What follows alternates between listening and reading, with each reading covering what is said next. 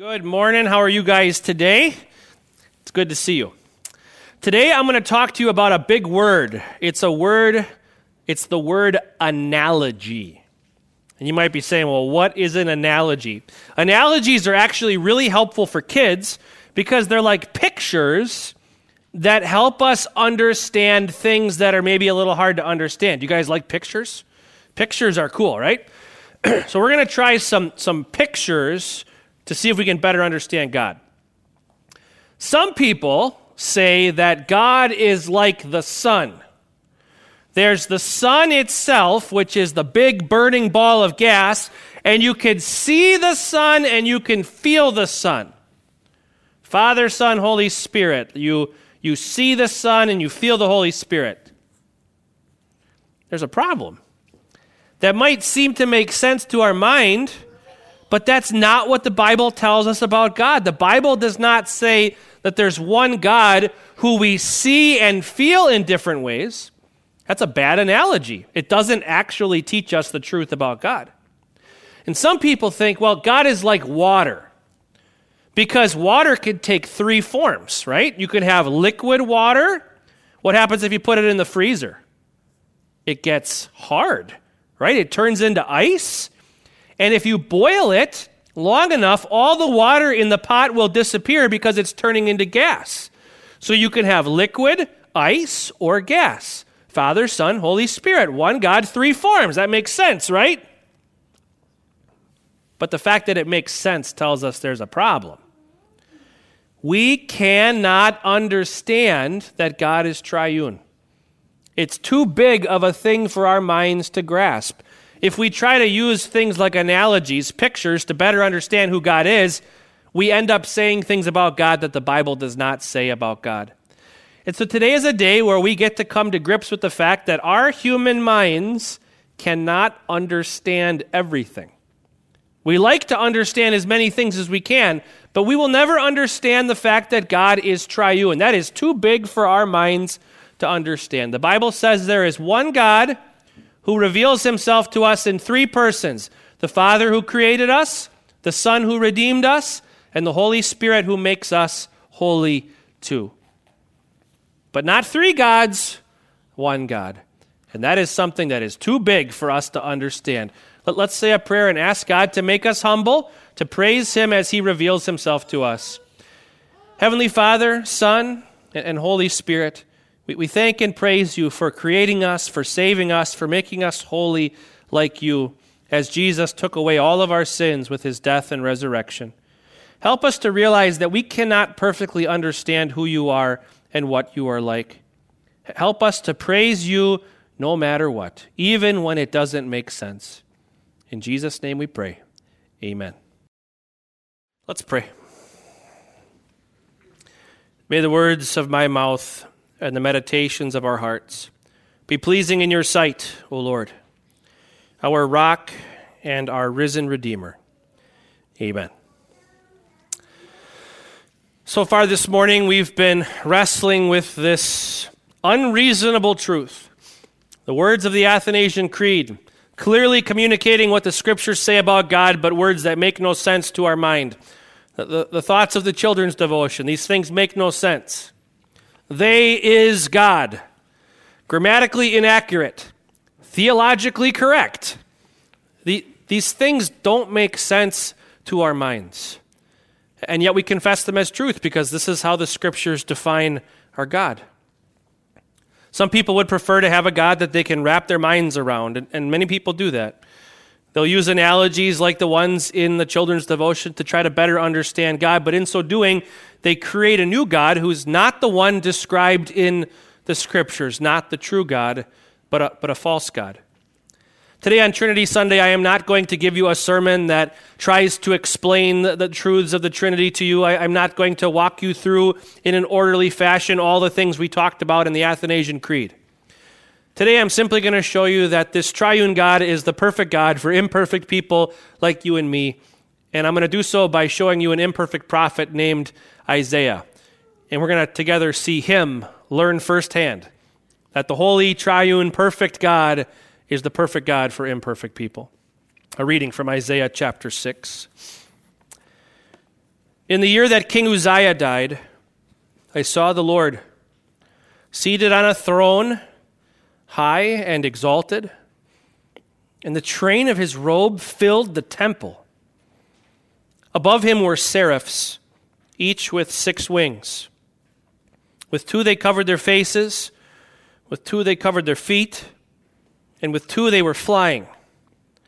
And they were calling to one another, Holy, holy, holy is the Lord Almighty.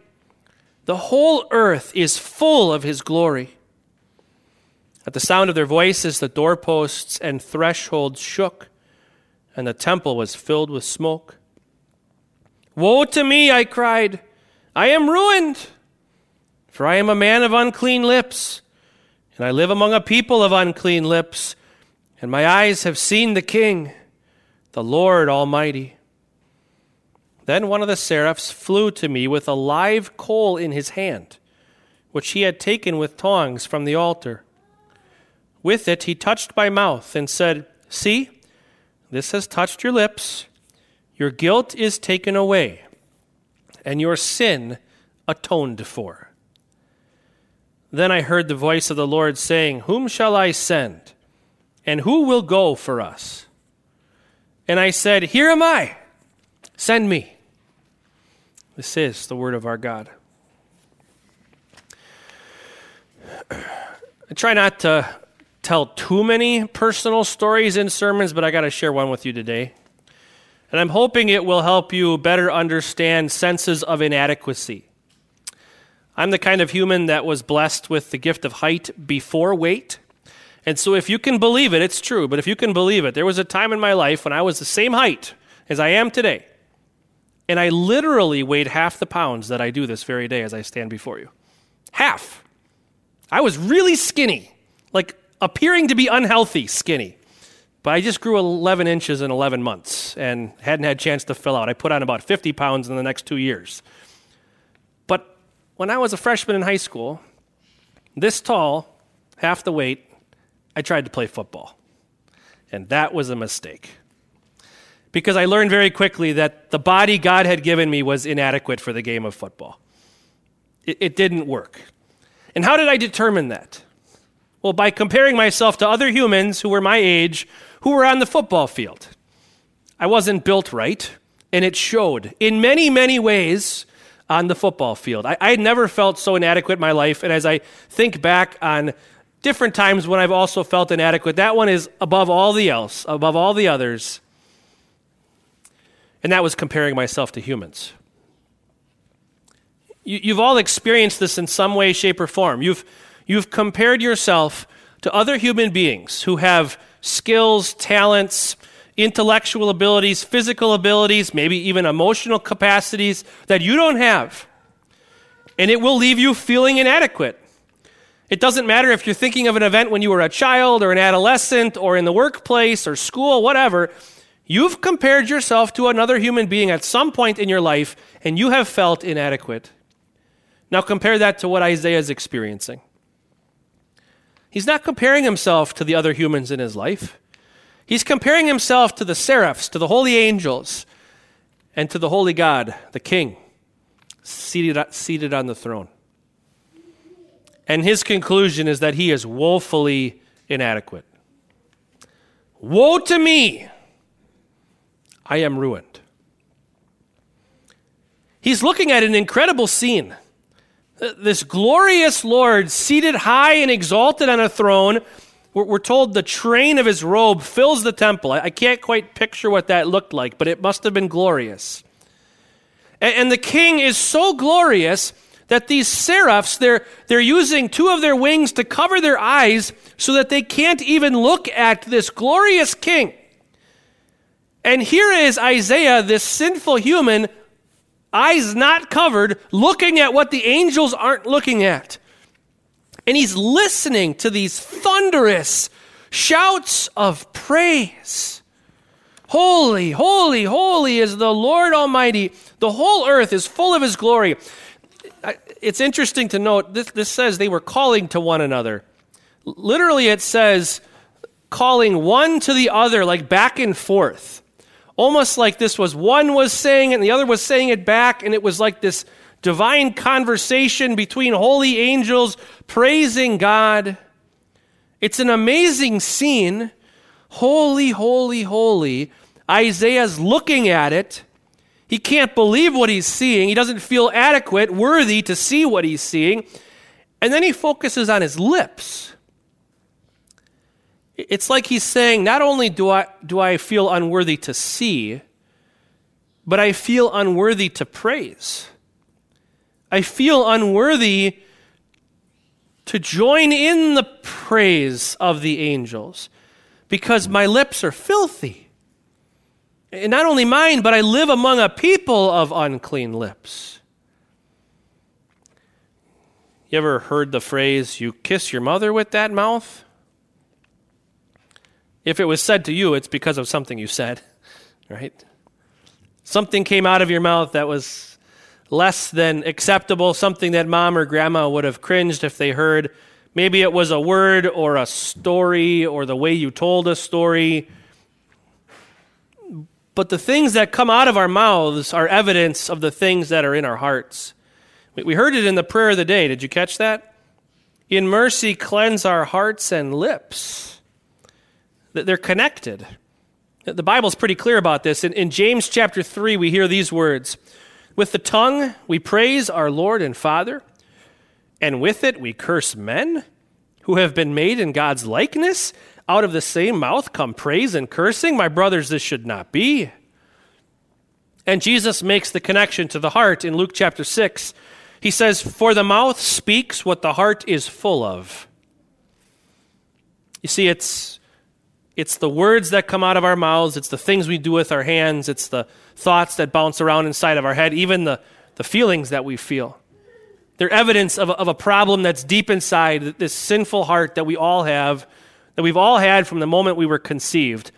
And Isaiah taps into something as he sees God in all his glory.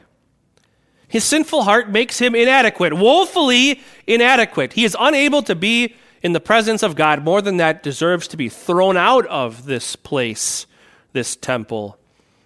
He is not worthy to be in the presence of such a great and glorious God, and he knows it.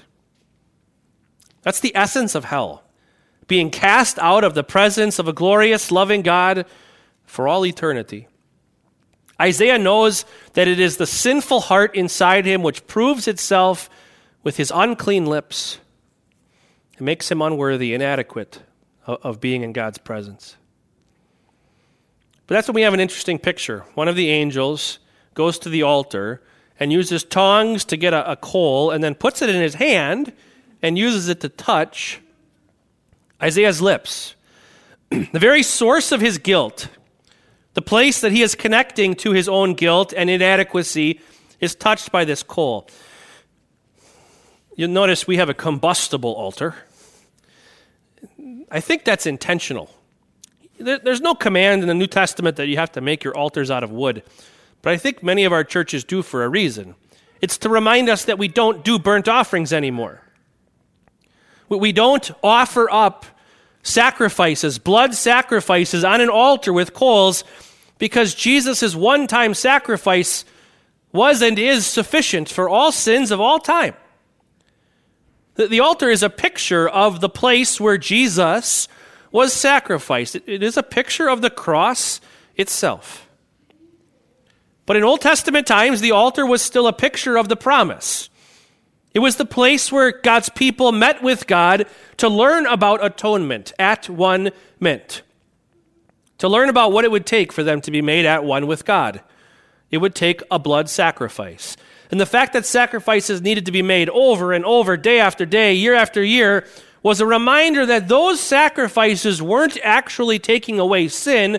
They were a picture of the one time sacrifice of the Messiah who would die on the altar of the cross to pay for the sins of all people throughout the whole world, throughout all time. But from this place where Isaiah and the Israelites were very familiar with, this is the place where atonement is made, a coal is taken and touched to the lips of the prophet. Listen to the words of the angel again. See, this has touched your lips. Your guilt is taken away, and your sin atoned for. Isaiah feels inadequate, unable to be in the presence of a holy God, but here we have this wonderful English word atone. I talk about this a lot, so if it becomes a, a, broken record for you, good, because it's good to remember this. This is a word that was made up by Bible translators. They literally fabricated this word because the word in Hebrew and the New Testament Greek has an equivalent as well, did, did not have a good word in English.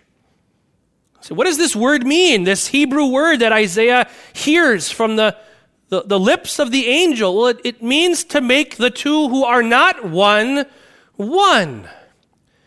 And so they made the word at one, atone. A sacrifice of atonement is a sacrifice of at one mint. And here in this picture, the angel is assuring the inadequate one, you are not inadequate anymore.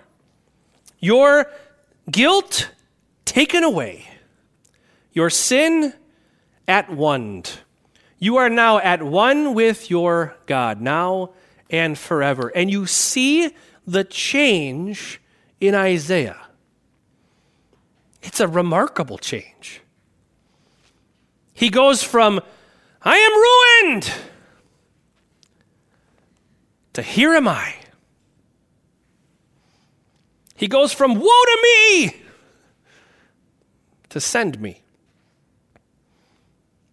God has not only forgiven his sin and taken away his guilt, but he has now empowered him for a lifetime of guilt free service to the king with peace in his heart the whole time. From I am ruined to here am I. From woe to me to send me. The same is true for you. You might not have the angel coming with the coal and, and touching your lips, but you have the Holy Spirit coming to you in baptism and making you at one with God. And you may not have the coal touched to your lips, but on the first and third Sunday of every single month, the actual body and blood of our Savior, who did atone for our sins, touches your lips. Week after week, month after month, year after year, as you come forward for Lord's Supper. Your guilt has been taken away. Your sin atoned for by the body and blood of the one time sacrifice that God had promised, the Son of God, Jesus Christ. And that changes everything. You don't need to fear God's presence. You don't need to be afraid of his glory. You, don't need to look at him anymore and feel inadequate, inadequate because God has fixed the problem of sin. You are not inadequate anymore because Jesus has made you more than adequate. You are worthy of being in God's presence. And so you too can say, Here am I. Send me. Amen.